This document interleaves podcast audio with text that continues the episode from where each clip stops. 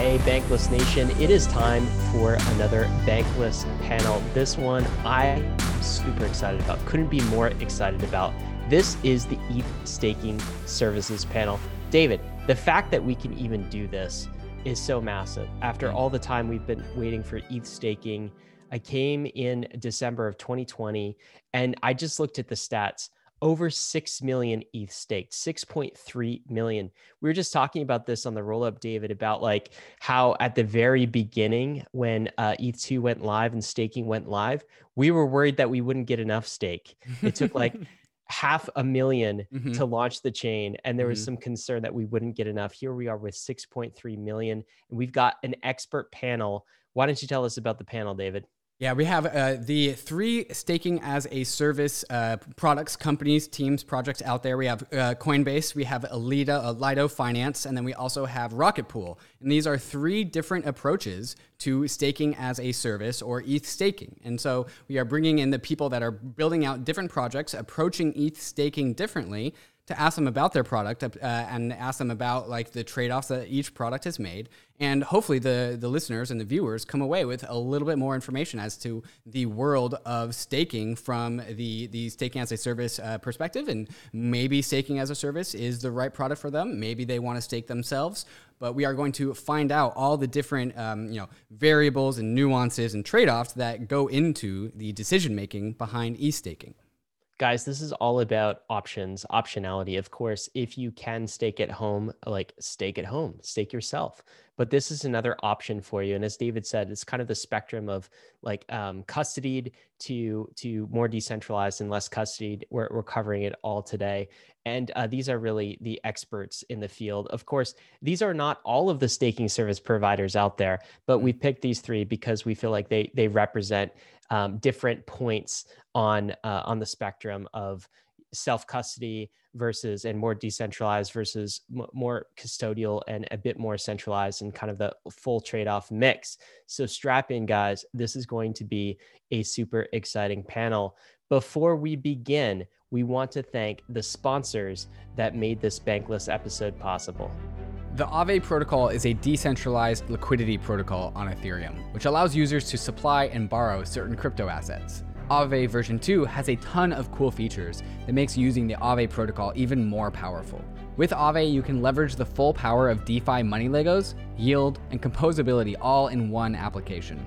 On Aave, there are a ton of assets that you can supply to the protocol in order to gain yield, and all of those same assets can also be borrowed from the protocol if you have supplied collateral. One of my favorite Aave features is the ability to select a stable interest rate.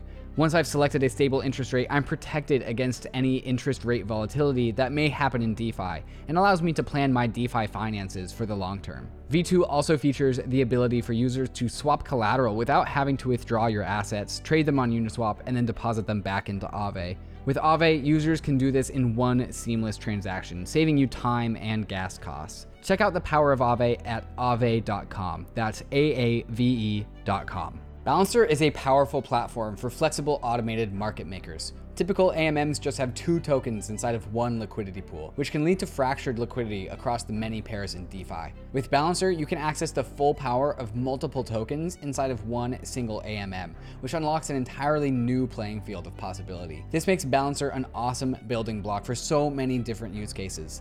Balancer pools can make asset indices, but instead of paying fees to portfolio managers, Balancer lets you collect the fees from traders who use your portfolio for liquidity. Additionally, Balancer Smart Pools can be programmed to have properties that change according to predetermined rules, such as changing the swap fees based on market conditions, or even or even liquidity bootstrapping pools, which can help you launch and distribute your token with day one liquidity. At Bankless, we use a liquidity bootstrapping pool to sell our BAP t-shirts to much success. V2 brings powerful new features that makes your money work even harder for you. In V2, idle tokens are capable of generating yield in DeFi without sacrificing liquidity in the pool using asset managers. Balancer's vault architecture lets you trade between balancer pools at a fraction of the cost versus other platforms. And you can even take advantage of dynamic fees, which automatically adapt to changing market conditions. Balancer's mission is to become the primary source of liquidity in DeFi by providing the most flexible and powerful platform for asset management and decentralized exchange. Dive into the balancer pools at app.balancer.fi.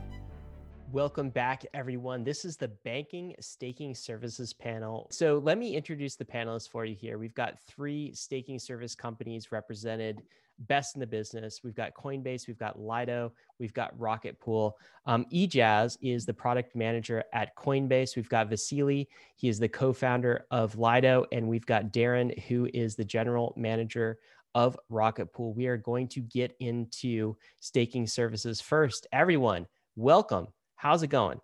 Going well. Fantastic. Thanks for having me. Great to be here. Yeah, guys, great to be here.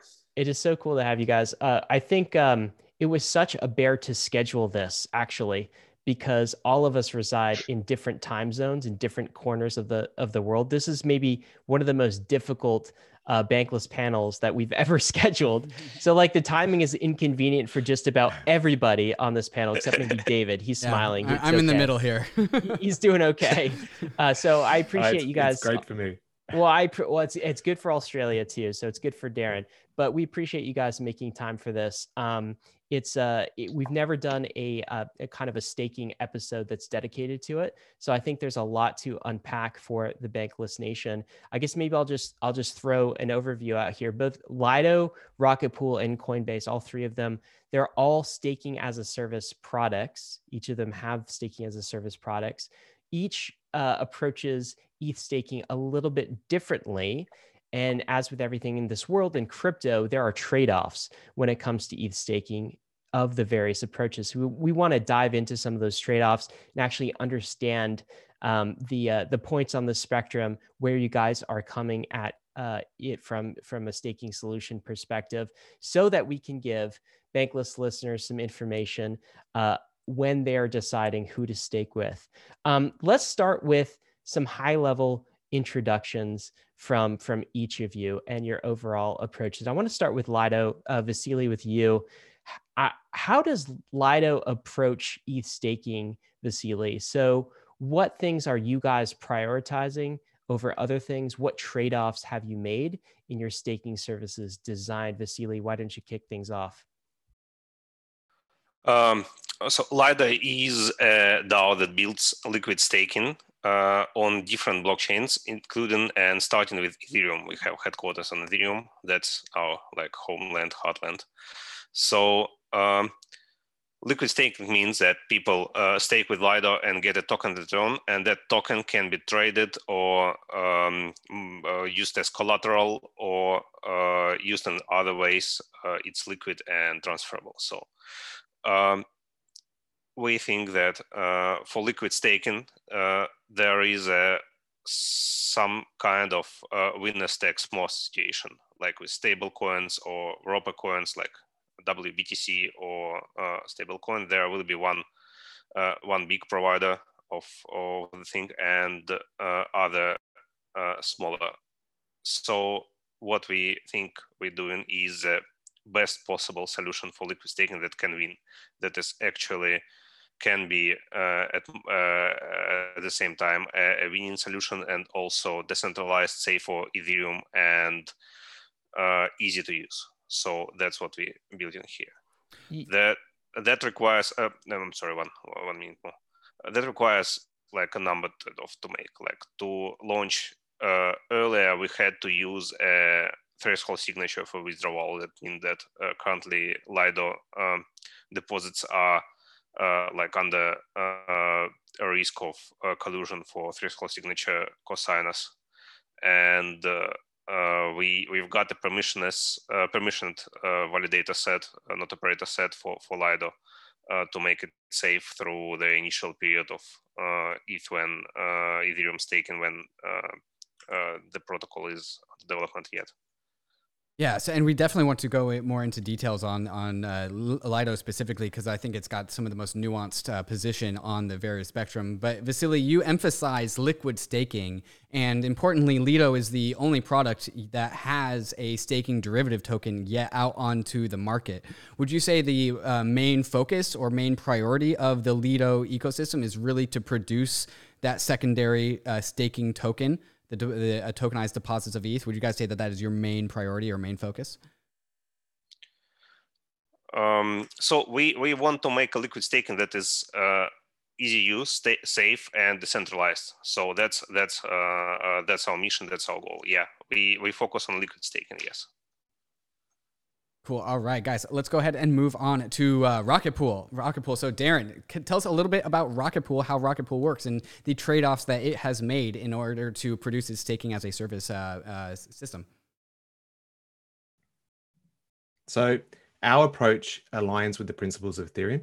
So, we are fully decentralized, non custodial, and open source. So, essentially, Rocket Pool aligns the interests of people who have Ether um, but don't want to run a node, we call them stakers, and people who have 16 ETH but have the technical capability to operate a node. So we call them node operators. So our smart contracts match a node operator with 16 ETH from stakers to make up the 32 ETH needed for Ethereum staking. Um, as a node operator, uh, they only need 16 ETH, which is great. Uh, they earn commission on the matched ETH, which is even better. Um, and they also get RPL rewards, which RPL is our token, um, but they get that those rewards for providing RPL as collateral. Uh, as a staker, uh, it, will be super simple. So uh, you essentially just swap ETH for our liquid staking token, which is RETH, and you can participate in all the DeFi glory. Uh, and then anytime you can swap it back for Ethereum plus the rewards and that's essentially how that, that kind of works very good. We'll get into all of this some more with Rocket Pool. Uh, want, want to throw it over to uh, Ejaaz with Coinbase. What is Coinbase's approach to staking? What have you guys really optimized for, Ejaaz? Yeah, so I think there's really two core principles we consider when we approach our, our staking products. Uh, and one of them is ease of use. So a simple UX, minimum barrier to adoption. And then I think the second one is security or safety. And from there, we do our best to optimize between the two. For example, how do we achieve minimum risk exposure without compromising the product experience for a user? Um, so if we take examples of previous staking products um, that we already have launched, for example, Tezos and, and Cosmos staking for our retail users, the user experience is pretty intuitive. So you deposit into your account and you can start earning APY periodically you don't have to worry about running the infrastructure or delegating or anything. For ETH2, uh, as, as you all know, there, there are some very unique challenges that differentiates this from any typical uh, staking product. For example, there's a minimum 32 ETH that you need to deposit typically if you're running this on your own. Um, you need to manage hundreds, potentially thousands of validators instead of just a few. And there's a lockup for stakers until phase 1.5. There's massive risk uh, of slashing, correlated slashing, and not to forget like the centralization risks. So we need to take all of this into account when designing these products. And I'd say that the kind of core problem that we've looked to prioritize above others in our staking solution for, for ETH2 is de-risking the staking implementation as much as we can. And I think that means decentralizing different layers of the infra stack as much as we can. And we can get into this later um, if that works. Um, but ETH is one of our largest assets held under custody. So we need to make sure that user funds are safe. Uh, there are a few trade-offs that this creates. Um, largely, a lot of them happen under the hood. So it's not actually exposed to the user. But one public example is we've launched a waitlist and we've been gradually rolling people off of it as we scale up our service. We, we really want to make sure that uh, our implementation can handle the volumes we're putting it through and that our quality of service is, is maintained. Jazz, just a quick follow up on this. I, am curious since uh, Coinbase has been staking with other proof of stake networks in the past. What what would you say is are sort of the main distinctions between other proof of stake networks versus uh, ETH2 right now? What what are some of the differences, the contrast points? Yeah, I, I would, I'd say it's the it's the two points that I I, I mentioned earlier.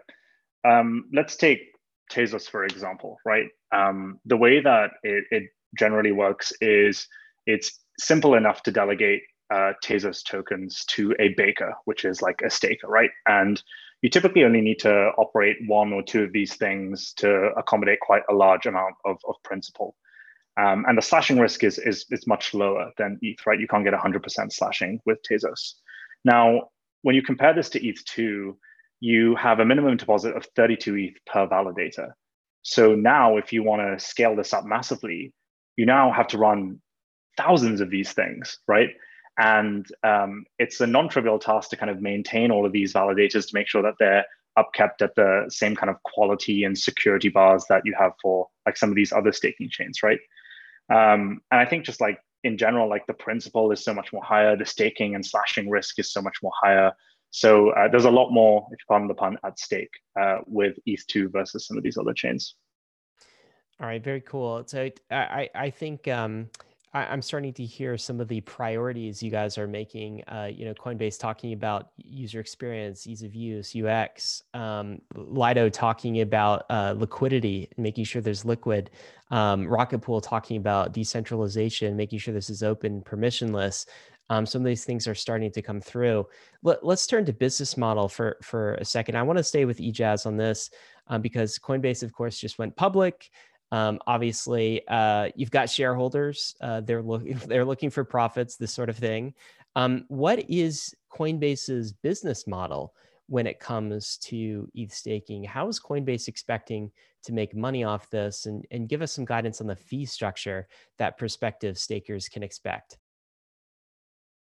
Yeah, absolutely. Um, so, put quite simply, for our retail consumers staking through our main app, uh, we take a percentage of the rewards that they earn from their principal that's staked. Uh, currently, that fee is set at 25%. Um, we follow a similar model with institutional clients, but it varies um, depending on client and chain and through the path that they might stake with us. But for retail customers, it's 25% uh, of rewards. Very good. And, and quick poll here, because I'm curious off the top of my head. Um, is is uh, Coinbase staking available to everyone, or is it kind of a select group right now?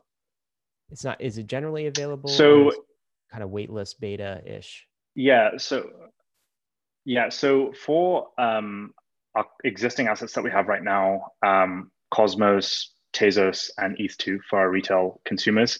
Um, Cosmos and uh, Tezos are rolling out to the majority of the geographies that we support. There are obviously some geographies that we can't always support, jurisdictions within the US that we can't support, but we're working very adamantly to be able to provide support to the users there. For ETH2, we've taken a more gradual approach. Um, so we're currently serving um, users within the US uh, off of our waitlist, uh, and we're very soon hoping to expand into international geographies as well. So as we get into the world of uh, things on chain with the world of, of Lido and, and Rocket Pool, we still have business models in the world of on chain economics, but they're a little bit different. And so I want to throw this question to uh, Vasily. How does Lido, what's Lido's uh, business model? Where does it capture value? Who who gets to earn rewards? Uh, and and uh, what is overall the, the business model for for for Lido? Oh, Vasily, you are muted. Yeah, uh, so Lido is uh, uh, pretty straightforward in that regard. Uh, we've got um, mm, people uh, stake Ether with us. Uh, they receive staked Ether tokens and they receive rewards. And Lido takes 10% fee. That 10% fee is getting cut into three directions, basically. One is paying out the node operators uh, because they do all the work uh, here in validating uh, the, the network, etc., etc., and they have to be paid. Uh, and uh, currently, it's half of that 10% fee, so 5% goes to node operators, and the rest goes to to Lido Treasury that can be used for different things. For for example, buying cover for stakers, like we, we, we do it at this point, and uh, uh, the the um, maybe the development, uh, the uh, personal costs, etc., etc. So its spending is voted on by the LDO token holders. Very cool. Wait, so you said they would split off into three directions. One direction goes to the node operator, operators. One goes into the community treasury. What was the third? Um, um, the um, cover uh, the, ah. one goes to the treasury straight and one goes to the to buy the cover so. ah okay so there's like a little bit of a, uh, an insurance fund kind of like baked into the lido uh, lido system yeah it's been discussed right now because it's been um, uh, very expensive to buy a cover lately, and we might to uh, switch to uh, uh, some kind of uh, self cover like Aave or something uh, does, but uh, that's currently under discussion right now. And Vasily, when you when you say node operators, validators is also another term for that. Is one and the same? Yes or no? Um, so when talking about Ethereum, uh, we use node operators because uh, validator is like one private key that is uh, valida uh, validating the uh, one, one, one basically stream on signatures. Uh, so Ethereum has um, what I don't know two to two hundred thousand validators right now, but only maybe like a thousand node operators. Ah. So to, to, to, be completely clear here, we use node operators as entities that manage validators, individual validators.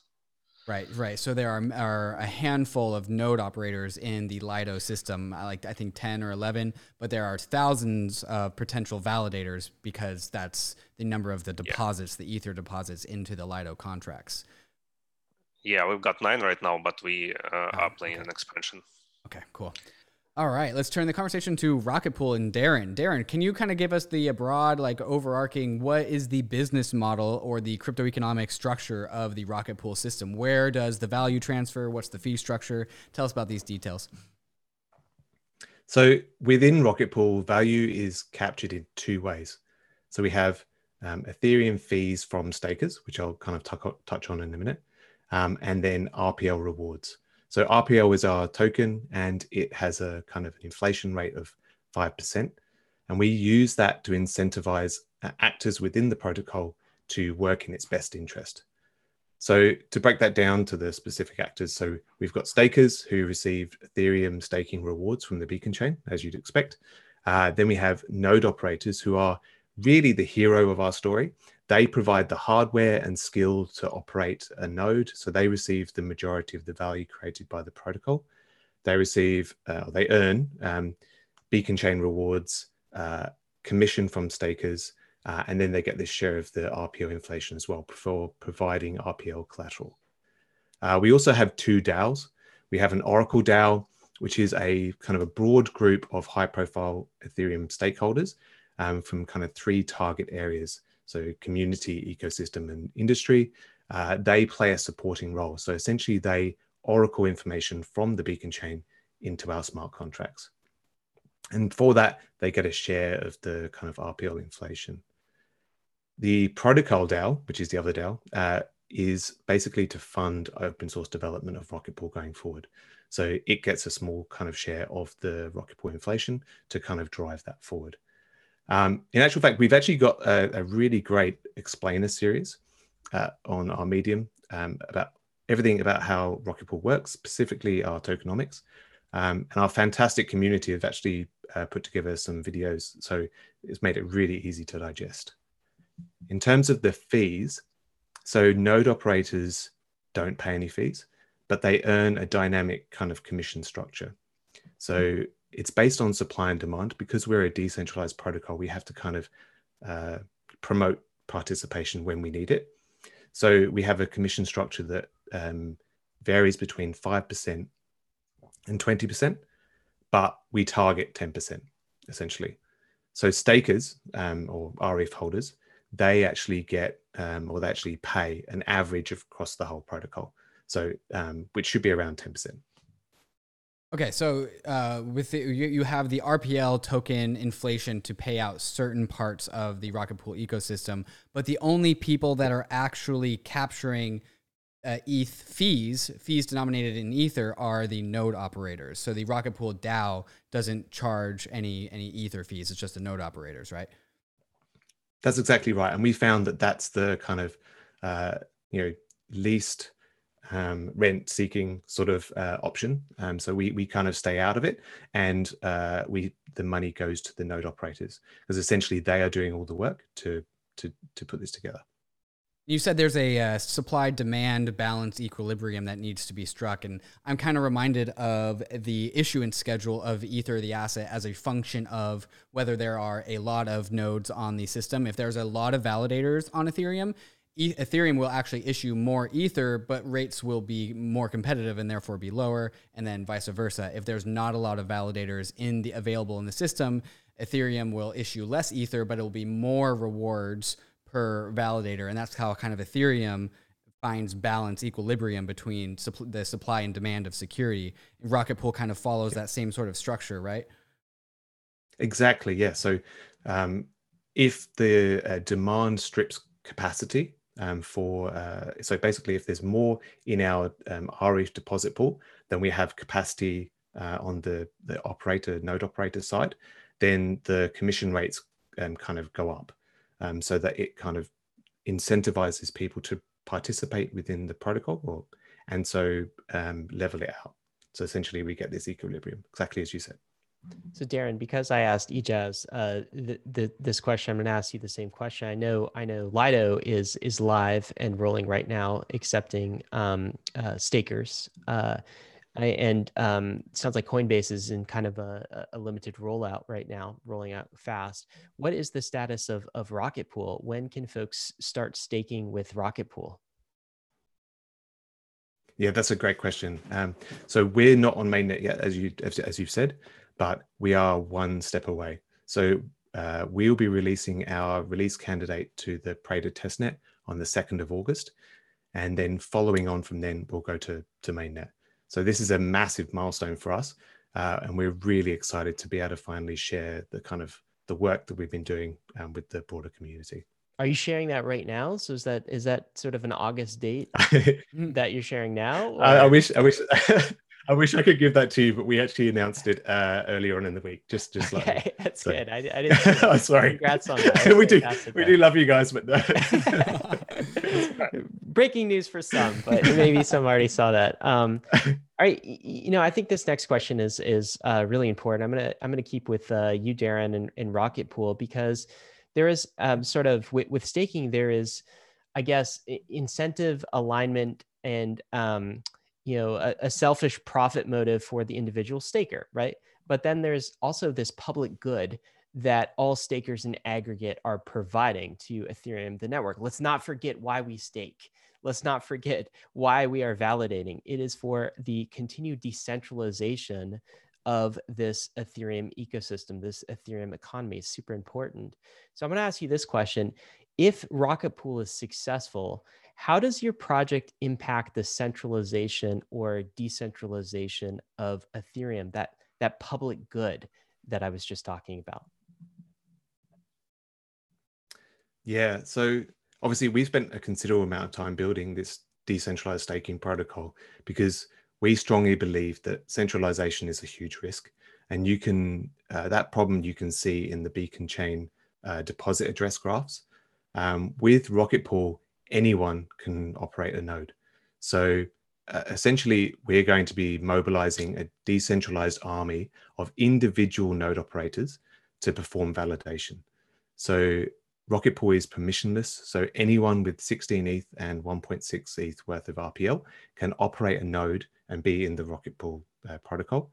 So from an Ethereum perspective, we are no different than solo staking. We provide the same level of decentralization. Um, the aim is to have thousands of individual node operators kind of operating within the Rocket Pool protocol. Why is that important? Just refresh everyone on why decentralization yeah. of Ethereum is important. So there's a there's a few um, um, benefits to that. So first of all, there is no um, centralized control. So um, in in in proof of stake, it's very important, particularly with MEV.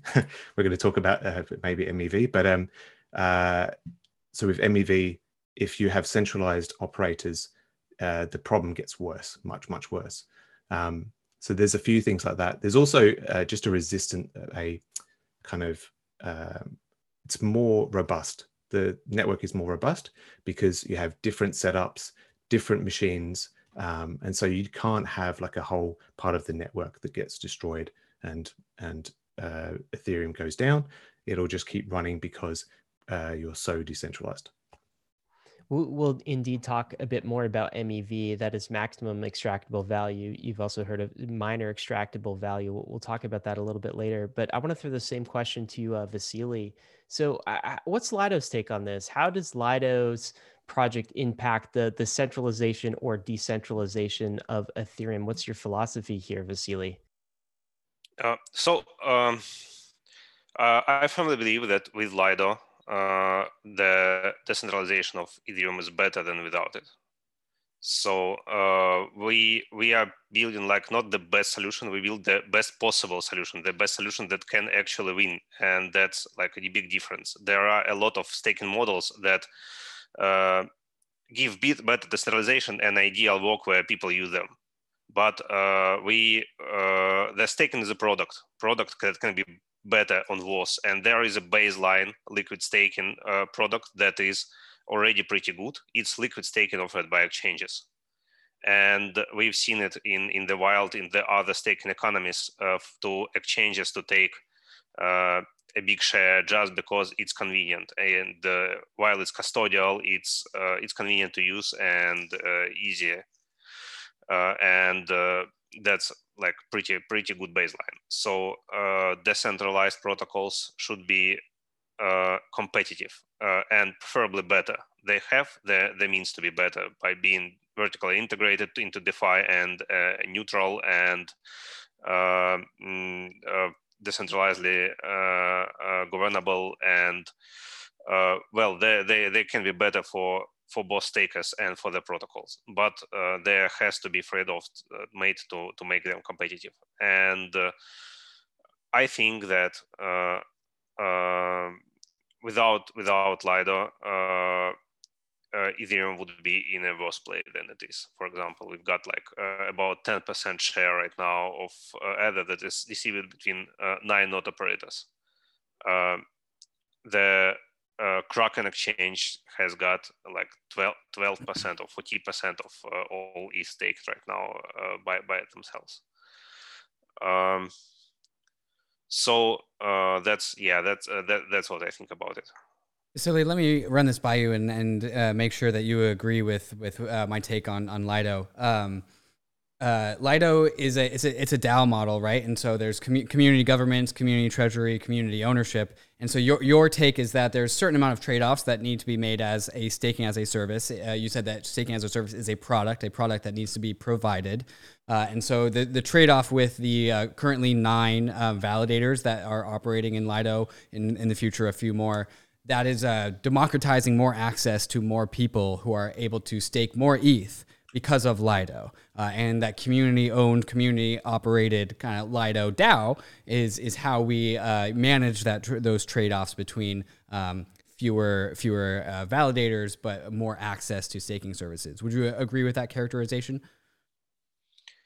Um, Mm, I, I'd say that the, the, the DAO is more is more like guiding force here. So it's it's not uh, like a final arbiter here. It's it's guiding the uh, the Lido through the initial period where the uh, beacon chain uh, uh, is about as uh, as useful as a potato, where you can stake and you can not stake, and that's uh, like what, what, what you can do. And the spec is changing uh, that that that the, the like the construction side uh, you you be a hard hat going through construction side and Lido is that uh, governance is that hard, hard hat for now. So uh, but the like the final form of liquid staking that can actually uh, win is uh, first ossified uh, not not upgradable, not governable. Uh, well, slightly governable maybe, but uh, not not not not not very. And it has to be permissionless uh, with uh, node operators. It should be uh, shouldn't be a whitelist. it shouldn't be a, like a, a, limited amount of node operators. But that can only happen when when we the the, the playing field is not like changed under you, right? so our trade-off is not that we have a whitelist forever of small number of operators. It's that we have to uh, to launch uh, on a minimal amount of feature that can actually make a good staking product that is sufficiently decentralized for now and uh, have changes uh, chances to, to become better and that in the future. And Lido DAO is the guiding for that will guide Lido from like a good product uh, on the start to the best possible product uh, and best for Ethereum, not only for stakers at the end the, beacon chain on its own is about as useful as a potato. That, that that's a quote I'm going to highlight, and take away from this conversation for sure. Um, Ejaaz, how about you? So, uh, give the case for why an exchange makes for a good staking services provider, and specifically on this topic of centralization versus decentralization of Ethereum as a public good. Yeah. Um, I think it's a great question, and I actually echo a lot of what Darren and Vasily uh, has said so far. Like, listen, Ethereum is at its best the most decentralized, the more decentralized that it is, right? Um, and I think there's often this notion or perception of exchanges that, uh, you know, we're, we're, kind of trying to be the the big bad wolves that that try and centralize everything. And uh, I, I'm here to say that that's not most definitely not always the case when we approach our products, uh, particularly with Ethereum. Um, and I just think that like incentives are just different um, for uh, exchanges in the way, but it's definitely aligned with the uh, the kind of principles with Ethereum in general. So in terms of you know whether we're towards a centralized and decentralized philosophy, we want to make sure we de- decentralize Ethereum as much as we can, right? But if I go back to one of the original core principles um, to one of the earlier prin- uh, earlier questions that um, you asked in terms of like what we consider when we design these staking products. It's ease of use. And so we want to make sure that we balance this decentralization for users with easy accessibility to be able to stake. Um, um, my kind of thinking and, and like Coinbase's thinking as well is um, yes, one could go out and set up their infrastructure themselves at home, um, and they're encouraged to do so. But often it's quite tough to do so uh, for anyone that holds 32 ETH or, or more. Um, and so we want to be able to balance and create a solution that that enables that. Uh, and there's ways that we push forward that decentralized ethos. Uh, I mentioned it earlier, and we can dig into it now or, later if you like. But um, we look at like our infrastructure stack when we do that. Um, I don't think just because Coinbase is um, the company that offers ETH2 staking for our users, uh, that means that we are we should be considered a single uh, infrastructure entity, right? I think there's ways that you can decentralize that, whether it's using multiple clients, whether it's using multiple staking providers. Um, and I think there's a path forward there. So definitely pro decentralization. Yeah, I think I definitely want to echo the fact that I think centralized exchanges get a bad rap when it comes to staking. That's a little bit unfair, and, I, I, want to make the case for staking inside of Coinbase or staking inside of a centralized exchange at all. Um, in the world where we uh, uh, say in like 20 30 40 uh, whatever the future and that coinbase has never ever or any centralized exchange has never ever maliciously gone after ethereum well in this world which i think is actually the most likely world then all of these centralized exchanges and coinbase what they have done is they have made the ease of ether distribution as maximally accessible as possible and so, uh, you know, I don't really think there's no reason for in any uh, any centralized exchange's self interest to harm the network that is that is the staking network. Therefore, if that version of the future plays out, then all Coinbase would have done is they've been able to democratize more and more of the Ether staking and Ether issuance to a broader and broader set of people because that's really what Coinbase's core competency is. It's user aggregation and ease of use. And so, you know, so long as the incentives of Coinbase plays out, then they will actually be one of the most democratizing forces of Ether staking rewards of all time. Uh, and so I, I, think that's that's a, uh, a decent perspective about centralized staking that I don't see or hear echoed all that much. Yeah, I mean, you, listen, you you honestly hit that right on the head, right? Like the ethos or foundational ethos for blockchains are decentralization, right? We've seen that with Bitcoin, we've seen it with Ethereum. And like our mission at Coinbase is to create an open financial ecosystem, right? To enable paths and funnels for users to be able to access all of this, right? And you know, there's brand and reputational risk that is tied to all of this, right? Um, and I think like when we build these products, it's definitely with the mindset of enabling this wider decentralization. Um, and it's through the aggregation effort, it's through ease of use, it's through a safe and simple means for the majority of users that may not want to you know set up and run their own infrastructure and and that's really what we we want to help um, pitch and create for I want to turn the panel to, to this question. We'll, we'll continue with you, Ejaaz, for, for the moment. This is around like validating an architecture, like specifically who is hmm. doing the validating. And uh, that's a question for Coinbase. So it seems like the model for Coinbase versus um, both Rocket Pool and Lido here is, is that Coinbase is sort of running the the the validating infrastructure. I want to ask about that, but then I want to ask like more broadly, if I'm staking – my ETH with Coinbase, what a tr- what trust assumptions? In what ways do I have to trust yeah. Coinbase? I have to give up my private keys, right? And we we we've heard, you know, not your keys, not your crypto sort of thing. What are the other trust mm-hmm. assumptions here? Yeah, so um, let me take the first part of your question and then um, can, can touch on the last. Um, yeah, so you know, as, as you're all aware, ETH2 staking was designed in such a way that encourages the decentralization of its inherent staking infrastructure. Like, uh, right, so like the 32 ETH minimum, uh, multiple staking clients. Uh, and so we want, really wanted to build our solution in a way that upheld this, uh, whilst also making it easier for our users to stake. And so one of the core focuses uh, was to decentralize the validating part of our solution. Uh, and we can do this through a few, few ways, one of which is to use multiple staking providers that meet our levels of security and quality. Uh, this is safer, it minimizes centralized risk exposure, so we reduce the chances of triggering slashable offenses. Uh, Bison Trails, who we acquired earlier in the year, is one key uh, example of a partner, but we also focus on using multiple providers. And then in terms of I guess, um, how our validators are incentivized for maybe things like maximum uptime and, stuff like that. Like we have a high bar for quality and security requirements in general for each provider that you know needs to be met before we integrate them. Um, but we also have things like uh, SLAs in place with service level agreements that ensure that our providers meet at least a minimum uh, level of service. And these can account for things like maximized uptime using multiple staking clients, minimum overlap between providers, uh, infrastructure, etc. And like another way I, I, like to think about incentives for for these providers, because uh, I think it's it's actually quite a, an interesting topic, is you know if a provider integrates with Coinbase, that's almost guaranteed ETH flow for them to stake, right? And there's also reputational risk for providers itself that we use if they don't maintain a quality of service. Um, so so that's kind of like the, the outlook there. And then in terms of, I can go on about the infrastructure, but um, I want to answer your your second question, which is around like what are some of the trust assumptions?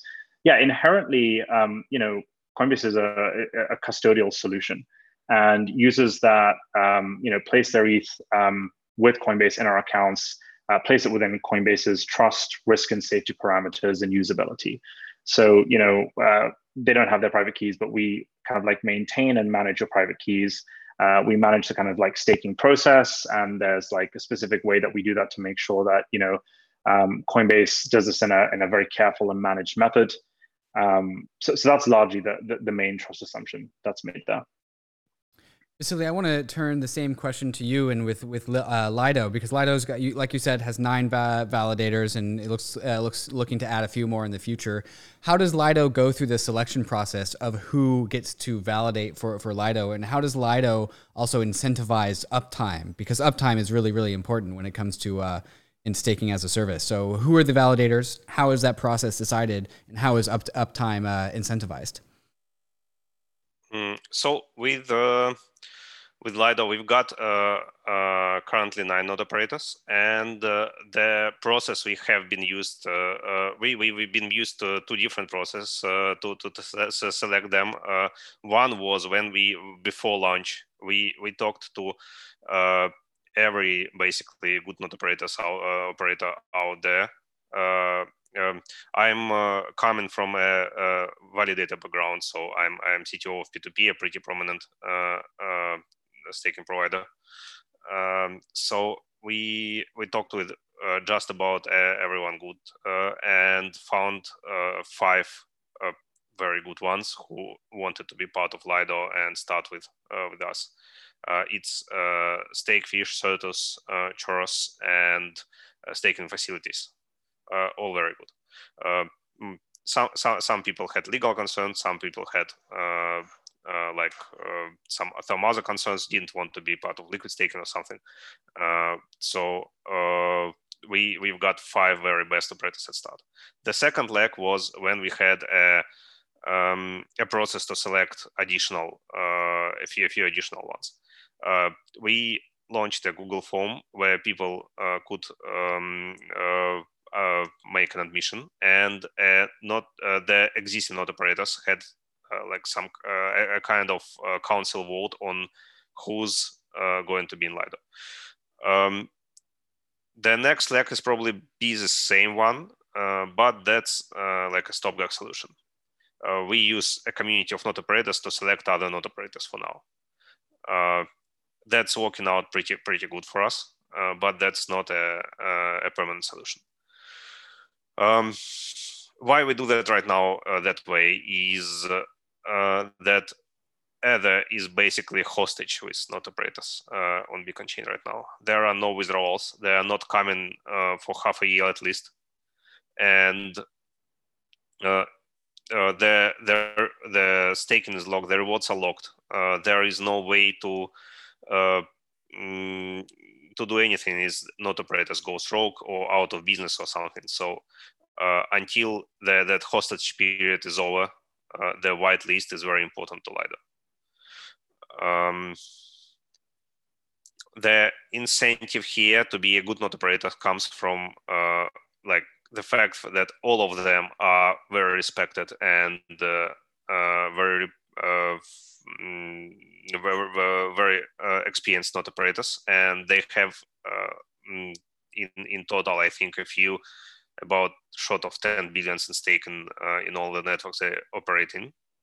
So they are very experienced, they are very good, they are aligned with uh, the ethos of blockchain and uh, Ethereum in particular, and uh, they want uh, to, to maintain reputation for, for a long time. So that's how it works for now. And I, I want to ask, what's the long-term plan for staking uh, or being a validator or node operator with with Lido? Uh, are you guys looking to open that up to just a broader, broader set of participants uh, over the long term? Like, what, how many, uh, how many node operators do you think Lido will have in like you know one year, five year, ten years? Uh, so it's a hard problem to design around. Um, we we need to balance the the quality of node operation with uh, permissionless nature of the protocol. Uh, we uh, we are making drafts right now, uh, drafts, uh, many of them, and I think it will take like a bit, at least half a year to have uh, something actionable here. Um, the building blocks we have for for this process is um, mostly like the the history uh, of how people operate uh, in Lido. That's one brick. The other is uh, the stakers' opinion on operators. So stakers has have to have a say here as well. The people where the the operator that Ethereum stakers considers to be good ones should be uh, like put uh, uh, more front and center than one they they don't. Uh, and uh, a, uh, something like safety model where people can stake their funds with a node operators and say that if if they screw up, that's my money on the line, but I want a share of rewards here. Very cool. Very cool. Okay. All right. Let's go on to uh, to Rocket Pool as well. Um, so so Darren, uh, I, I, know that Rocket Pool's goal, goal is to open up staking to as many uh, people as possible. Um, so I want to ask you a slightly different question. Who does Rocket Pool really go after, or who do you guys find in your community that is part of your validator set? And how do you how does the Rocket Pool system incentivize uptime? So yeah, we're permissionless, so anyone can can be a node operator, um, but we have kind of rational incentives. So our node operators have skin in the game. They have 16 ETH of their own funds uh, earning rewards. So they want to maximize their return.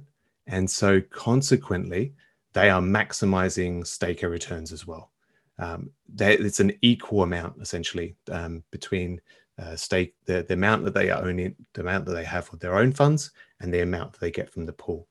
So what we get is a, a natural alignment of incentives. So they uh, essentially ensures that they uh, perform well. So I want to turn this uh, to kind of the the staked ETH token, right? It's like the idea of tokenizing staked ETH, tokenizing departments, this uh, tokenizing deposits. This is a superpower of Ethereum, right? Um, uh, you know, we're all familiar with the article superfluid collateral, and all collateral has become on Ethereum somewhat superfluid in that it can be used in all sorts of DeFi applications. Um, so the token, it seems, the staked ETH token starts to become much more important. And Darren, you mentioned that um, Rocket Pool has something called rETH. I'm curious how rETH might differentiate itself from other um, staked ETH tokens, if at all, and just in general, your thoughts on how this landscape will will play out. Will there just be a ton of different um, versions of of staked ETH tokens in the wild, or will this consolidate to um, a few, or will we have like wrapped versions that contain multiple? How wild and crazy is this going to get, and how is it going to evolve? Yeah, so eventually you'll be able to use rETH across the entire kind of DeFi landscape. So yeah, liquidity pools, lending protocols, yield farming strategies, uh, derivatives, and all of all that crazy stuff that we haven't invented yet. Uh, that's that's that's all out there. Um, but a big difference, I guess, uh, the big differentiator, I guess, with rETH is its design. So it doesn't rely on balance rebasing to deliver rewards. So the amount of rETH is actually static, but um, we have this ever increasing exchange rate, which accomplishes essentially the same thing, but has some significant benefits. So, first of all, it is much more compatible with exchanges and other protocols um, who are not really expecting balance rebasing. Um, that's basically updating the, the token balance automatically on like a daily or, or a daily basis, essentially. Ampleforth um, or Yam sec- followed this model as well. Yeah. Yeah, yeah, yeah. So, and second of all, um, there's, there's a concern in our community around the tax implications of owning these tokens. And the rETH design is much easier to track um, from a tax perspective because reward, rewards are not continuously being pushed, um, creating these taxable events. So obviously, every tax jurisdiction is different. So get some professional advice. Um, but in general, if people want to have questions about rETH and how it works, uh, we're happy to answer them in our Discord. Uh, Vasily, that's essentially the difference. Vasily, uh, I want to give credit to, to Lido as the actually the only project that actually has a staked ETH token out there in the wild. So I want to get to you, but but first, uh, Ryan already brought up uh, Dan uh, Elitzer's uh, superfluid collateral article. Another article that Dan Elitzer wrote was the death of Ethereum, and death was actually D E T H, and he stand uh, he stood a D for delegated ETH, and this was actually a possible scenario that Dan illustrated in this article that, well, uh, if there is a st- staked ETH tokens out in the wild, like uh, Lido has uh, staked ETH, Rocket Pool has rETH, and then in theory, any centralized exchange like Coinbase or Kraken could issue their own like delegated ETH. Except there's this concept of liquidity begetting liquidity, uh, and so while there might be many, many staked ETH token, you know, staked ETH derivative tokens out there, it's likely that uh, you know only a handful or maybe just one really just becomes the dominant form of staked ETH collateral in DeFi. Largely, kind of how we see USDC is the uh, the dominant you know stablecoin in DeFi. Uh, and so, Ejaaz, my, my question to you is that why will the death of Ethereum not happen? Uh, if, if Coinbase does actually absorb a lot of ETH, and I'm assuming, and uh, also baked into this question is, is Coinbase going to issue a staked ETH token? And then also, if they do, why will it, would it be not the death of Ethereum? Okay, so that's a that's a good question. Um, so let's touch on um, wrapped ETH2 first, right? So I think firstly, I'll say I, I got to be got to be careful um, what I say, but um, I think firstly, I'll say we definitely intend on offering liquidity for our users, right? I think it's a core component for our staking experience that users are able to uh, withdraw, send, or trade their assets. And ETH2, of course, is unique uh, in that the transition to proof of stake is phased, right? So uh, there's a lockup period, as it were, right now. In terms of how, uh, we've been and still exploring a number of options for enabling liquidity. And the wrapped ETH2 token is one of them. Another option that you could consider as well is uh, something along the lines of like an internal order book, right, of sorts, where users that have a staked ETH2 position could potentially trade out of that position with someone who wants to enter that position, right? And to be honest, there's pros and cons between all of these options, right? Uh, for example, an internal order book might be simpler to implement um, and use, but it makes it so that stakers can't move their stake off platform, right? Because there's no token. Uh, a wrapped ETH2 asset, on the other hand, is, as you said, and as Dan uh, Elitzer says in his article, much better capital efficiency as you can hold it, take it off platform, use it in DeFi protocols. But I would say trickier to implement technically uh, and compliantly with a holistic uh, product experience. So, so that's the way we're kind of like thinking about liquidity. Very important, um, and and focusing down onto a solution now as as we've been kind of looking into it. And then in terms of like, was your question, David, around why it wouldn't be the the death of Ethereum? Uh, do you mind helping me understand that that last part? Right. So uh, the concept, the idea, the thought pro- thought process is that uh, all of these liquidity st- uh, staked ETH uh, tokens will compete for liquidity. There will be one dominant winner. If that one dominant winner is a centralized exchange, then we have one hmm. centralized mm. exchange growing. And gr- why would you come and stake your ETH in any other platform? If you know you, you want to get liquidity on that, so you choose the platform that has the best liquidity on that staked ETH. If that's Coinbase, then that's a centralization factor onto one centralized exchange. Yeah, um, the, good point. Uh, I guess the way that I'm viewing it is I I honestly, and, and this is my own opinion, I, I honestly don't think there is a world where it's necessarily just going to be one staked ETH derivative um, that kind of rules all. And uh, the reason for that is I think optionality is important, right? Um, like if you ask yourself, why do people use USDC uh, over DAI or which is like you know theoretically a more decentralized stablecoin, right? There are different use uses and purposes for that, right? Whether that token is used as collateral to back a certain thing, uh, whether you use it as collateral in Aave to to kind of like pull out credit on that, or whether you use it for something else. Um, you know, it, it, depends on the user and the use case in particular. And then in terms of liquidity, uh, I think it'll you know there's a high chance that it plays out quite similarly to to stablecoins if I'm honest, David, right? So uh, you could have a dominant centralized exchange that has a wrapped ETH2 token, but you could also have a decentralized version, you know, whether that's the likes of what Rocket Pool are doing or what Lido is doing as well.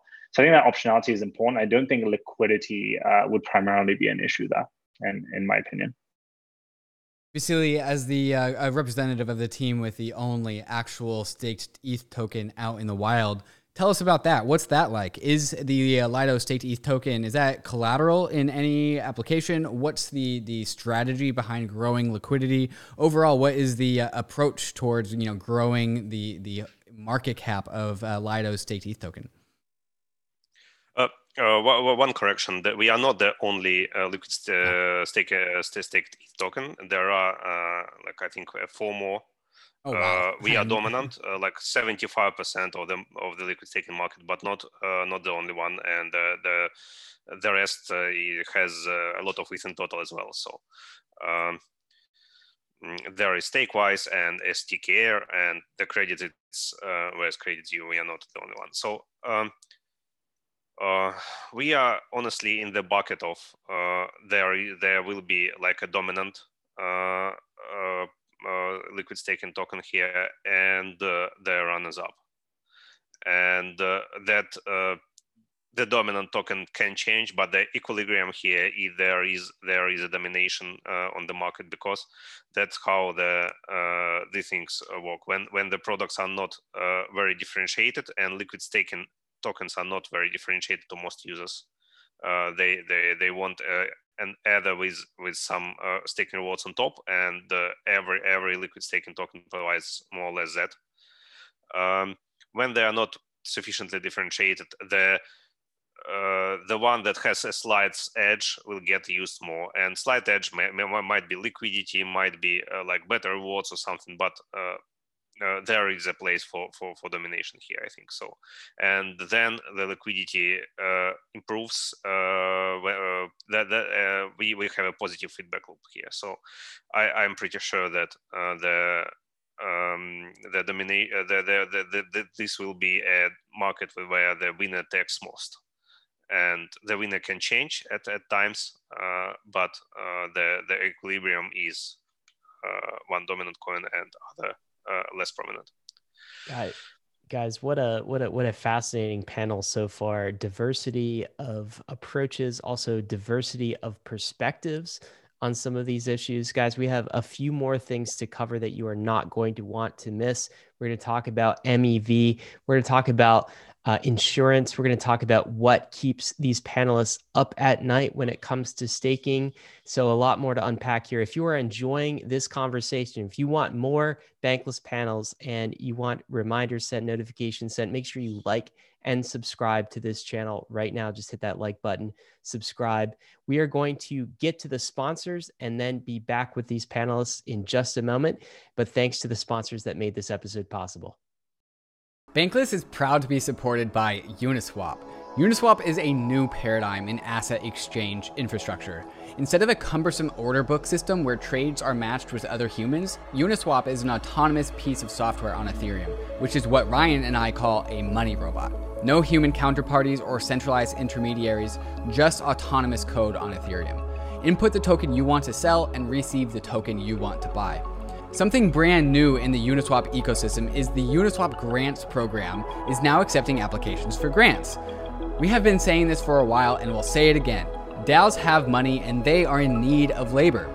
If you think that you have something to contribute to the Uniswap DAO, apply for a grant to Uniswap. Just look at the size of the Uniswap treasury. It's almost $3 billion. This mountain of capital is looking for labor. Do you have something of value to contribute to the Uniswap DAO? No matter how big or small your idea is, you can apply for a uni grant at unigrants.org and help steer Uniswap in the direction that you think it should go. That's exactly what we did to get Uniswap to be a sponsor for Bankless, and you can do the same for your project. Thank you, Uniswap, for sponsoring Bankless.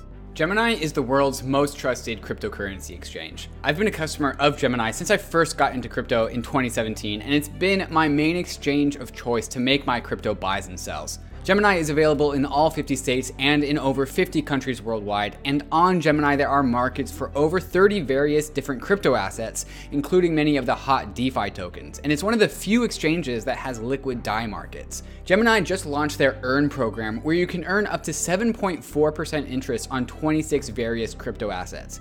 If you're tired of paying fees in DeFi, or you don't want to worry about DeFi exploits, but you still want to earn interest on your crypto assets, Gemini Earn is the product for you. Another product I'm stoked to get my hands on is the Gemini Crypto Back Credit Card, which gives you 3% cash back on all of your purchases, but paid to you in your preferred crypto asset. When I get my Gemini credit card, I'm going to make sure that I get my cash back in ETH. So whenever I buy something, I get a little bit of ETH bonus back to me at the same time.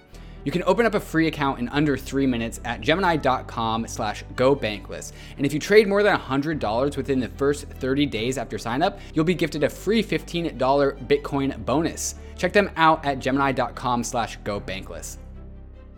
All right, guys, we are back with this excellent panelist, ETH staking providers. We've got Coinbase, we've got Lido, we've got Rocket Pool. These guys are the best in the biz. We've covered so much so far. One topic we haven't addressed, and we absolutely need to, is this topic of MEV in an ETH staking world this is no longer miner extractable value. This is maximal ex- extractable value. This is basically the idea of um, being able to front run transactions because validators have the god mode superpower of transaction ordering.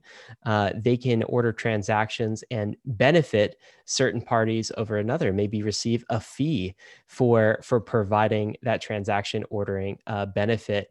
This is almost like a um, uh, we've talked about this so much on on bankless we, we've talked about this as sort of a a Moloch problem. We we've talked about this as as kind of a, a hum, like a coordination problem.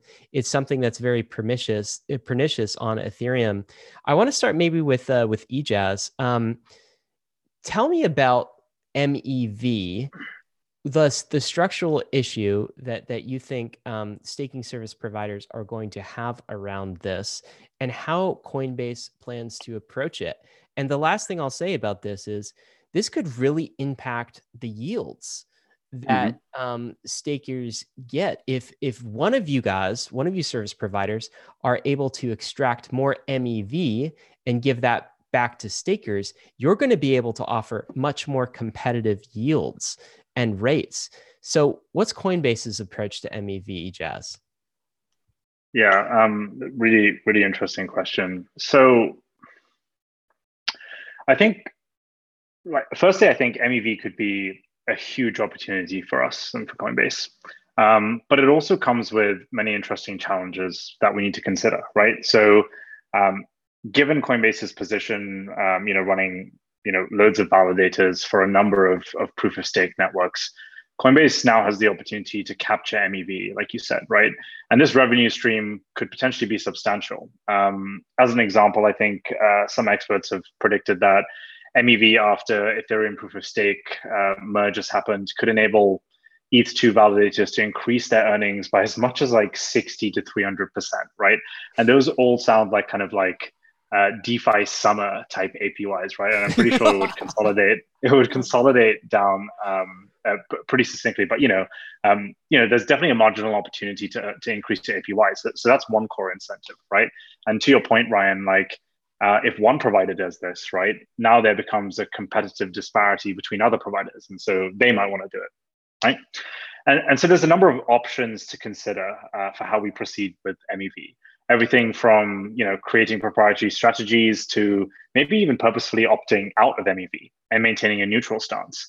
At present, the full scope and implications, in our opinion, are unclear. But we're working towards we're working pretty hard to come towards a, a conclusion here. That being said, what I can say is our intention is to pass these MEV rewards through to our customers.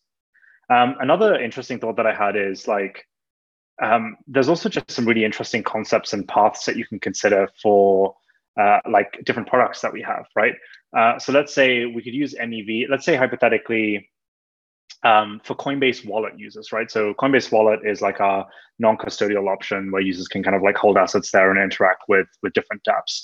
Um, we could theoretically have like something like front-running protection, right? So let's say, for example, a user wants to send a Uniswap transaction.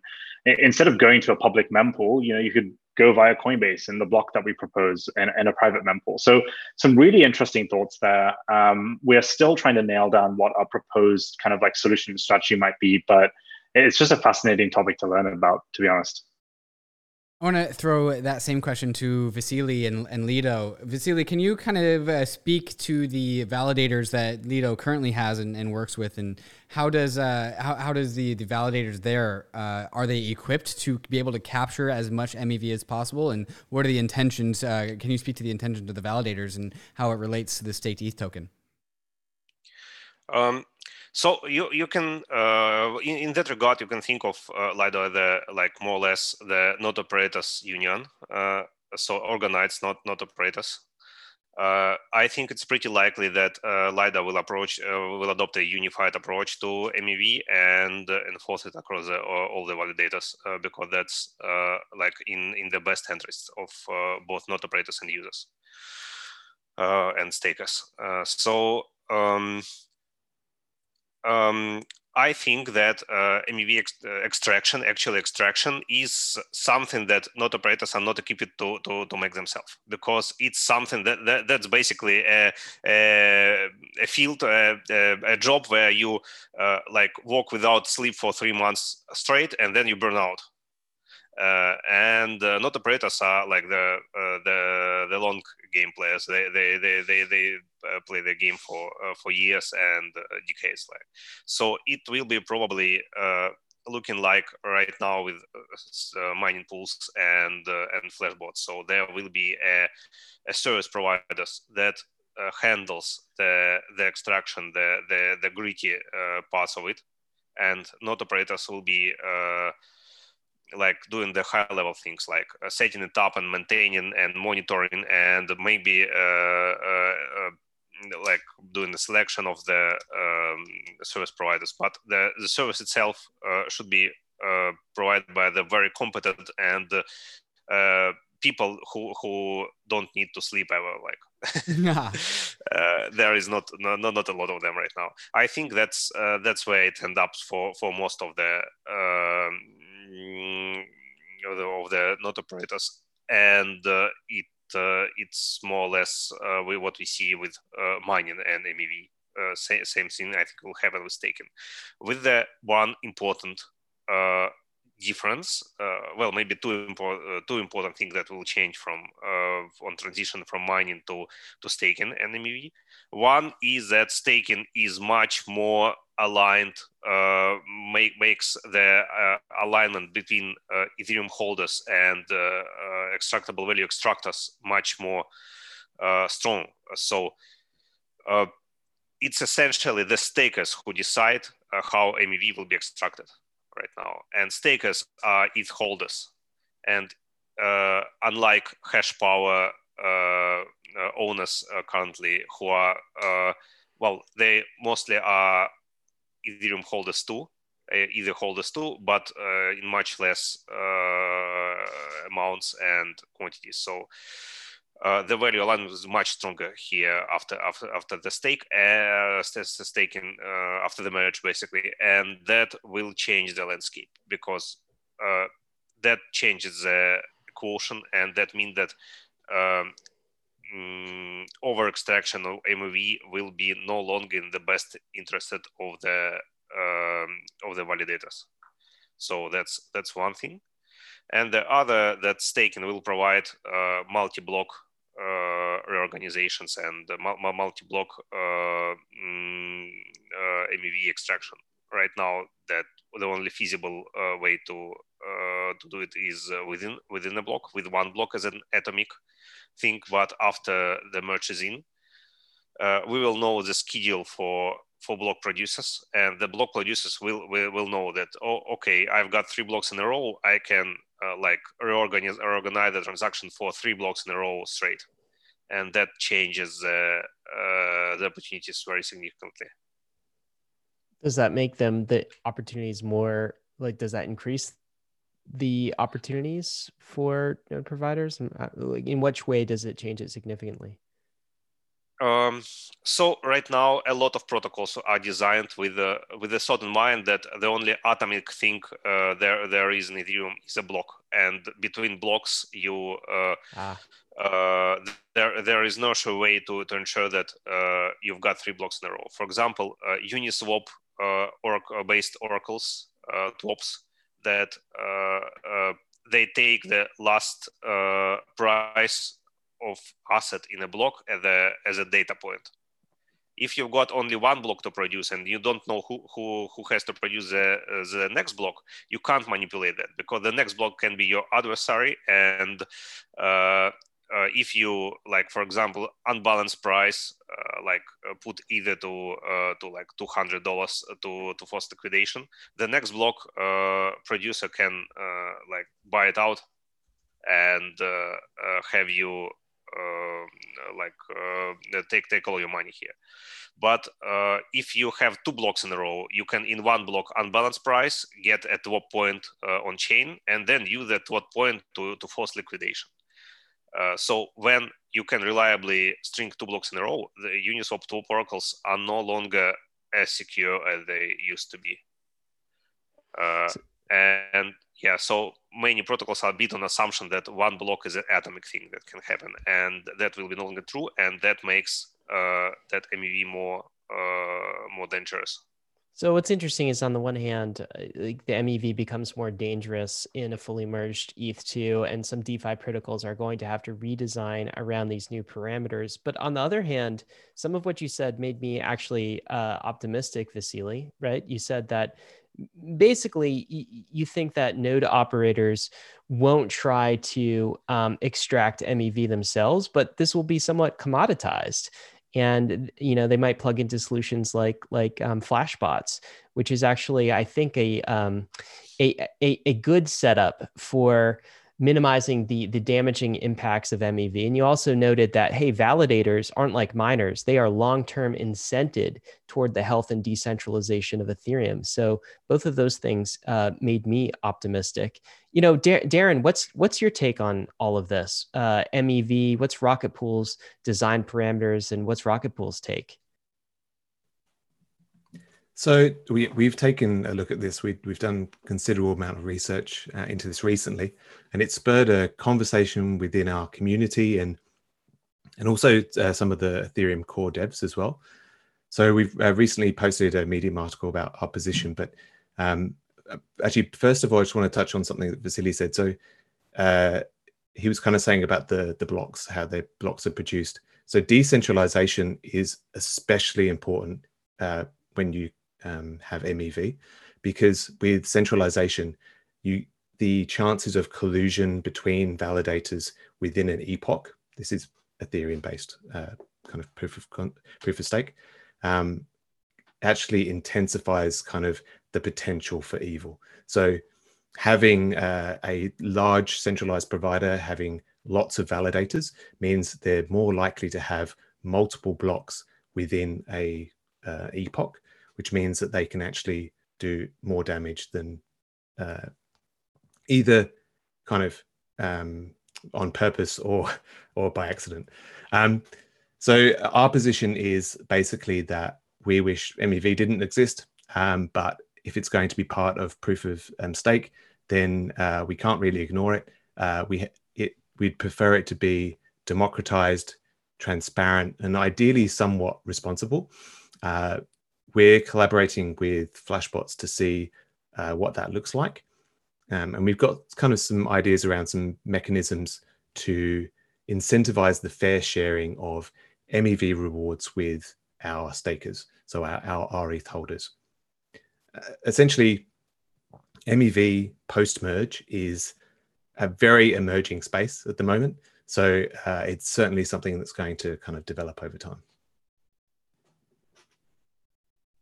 Hey, David, you're muted. There we go. Sorry about that. Uh, importantly, with MEV and Rocket Pool, MEV goes to the actual person that is running the node, right? Not the actual validators, or not not the ETH stakers, but the people actually taking in the ETH and actually running the node. Uh, can you go into a little bit more detail with how Rocket Pool plans to incentivize the Rocket Pool node operators to put the uh, earned ETH back into the overall pool of, of Rocket Pool earnings, which ultimately goes into the rETH token? Yeah, so it's kind of broken down into two parts. There's like a detection mechanism and uh, the actual incentive. Um, so, um, and we've got both incentives and de-incentives, I guess.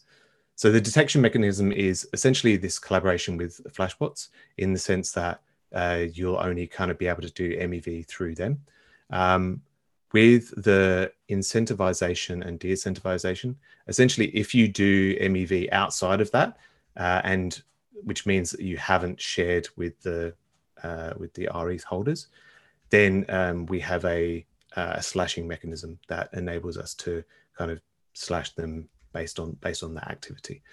Uh, we're also looking at other. We're also looking at the carrot as well as the stick.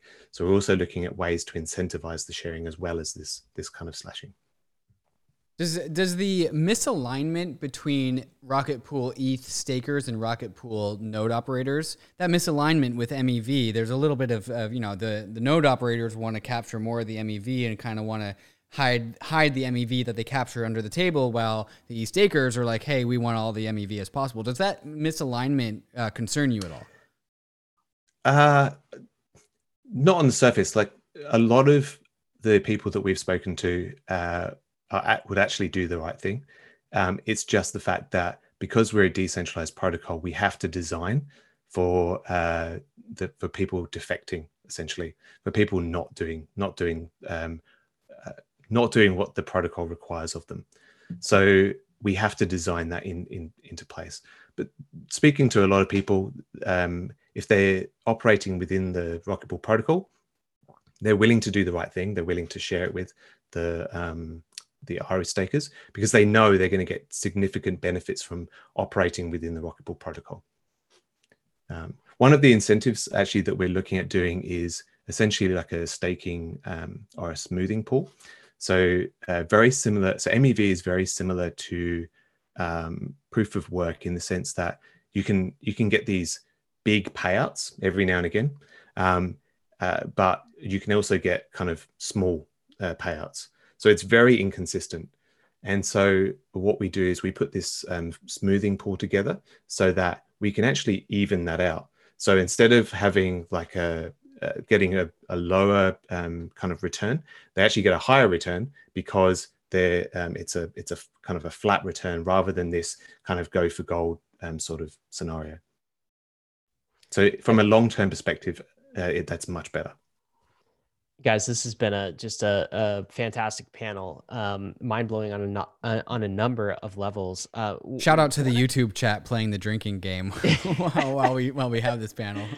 Yeah as we're saying keywords i think people are, are drinking. I don't know what the keywords are david. What are they? The, whoever i think the words are private keys trustlessness and decentralization which are really aggressive words to play a drinking game with well uh you know we'll, we'll try to avoid those words in the last question so that so that people aren't too intoxicated while they absorb this information. um, so the last question to the panelists, and I want to pack two questions in one because I, I think this is important. Um, the, the, the first is tell, tell us what keeps you up at night with respect to ETH staking. Um, so that's kind of the, the negative, worried side of, of your brain. And then secondly, what's the thing that makes you most optimistic about ETH staking? So that's kind of the the the bright side. We'll we'll start with you, Darren. What keeps you up at night? What makes you most optimistic? Uh, so living in Australia means like kept awake at night a lot, talking to the US and, and Europe. But so thank you, thank you for uh, doing this daytime daytime call. Um, I, I, guess getting Rocket Pool to mainnet um, safely and securely that's the that's the thing that I am um, very passionate about um, and very um, that's the thing that's that's kind of driving me at the moment.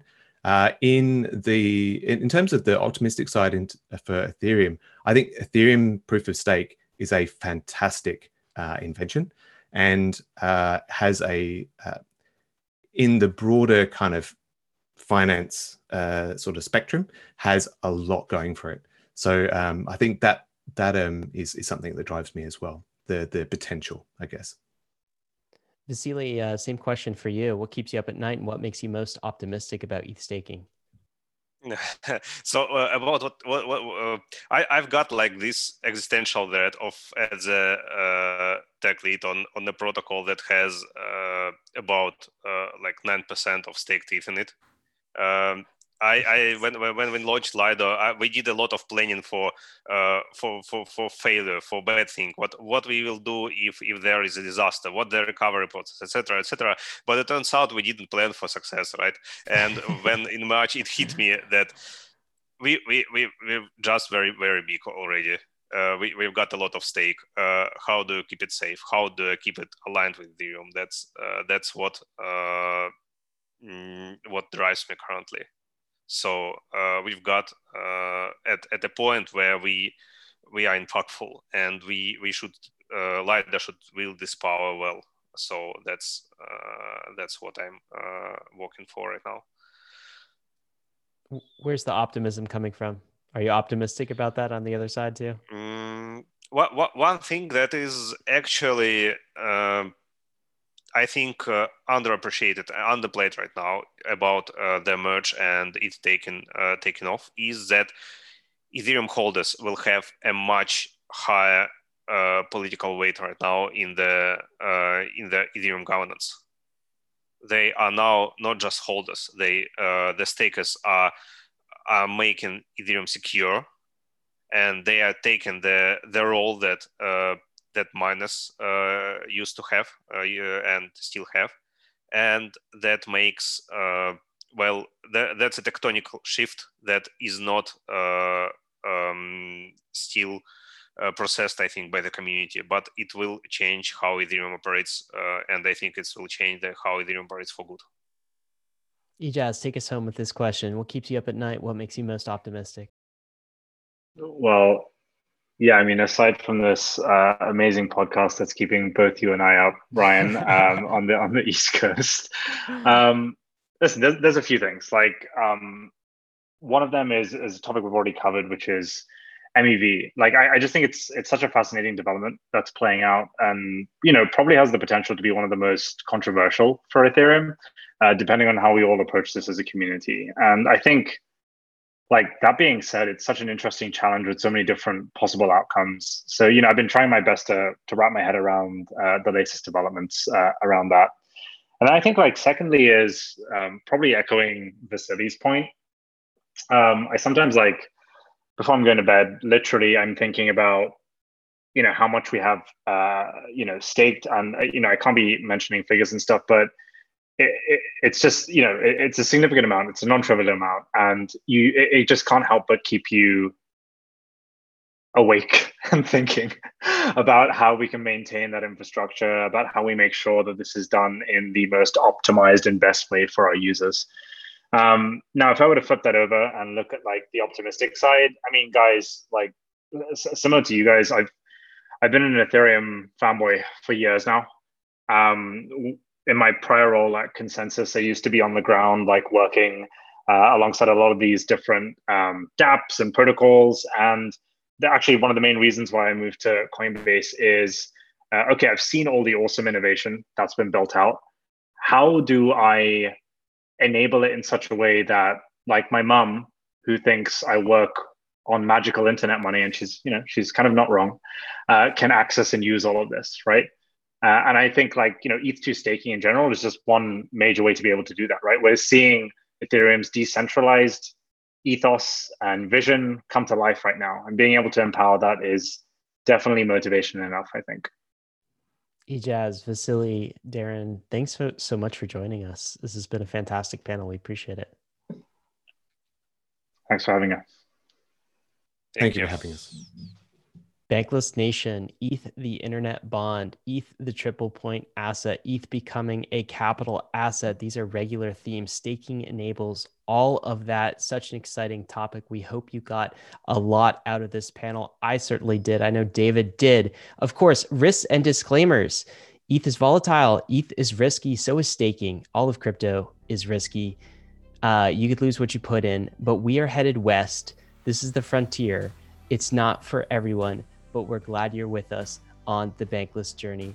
Thanks a lot. Also, like and subscribe if you enjoyed this panel. Make sure you do that. Take care, guys.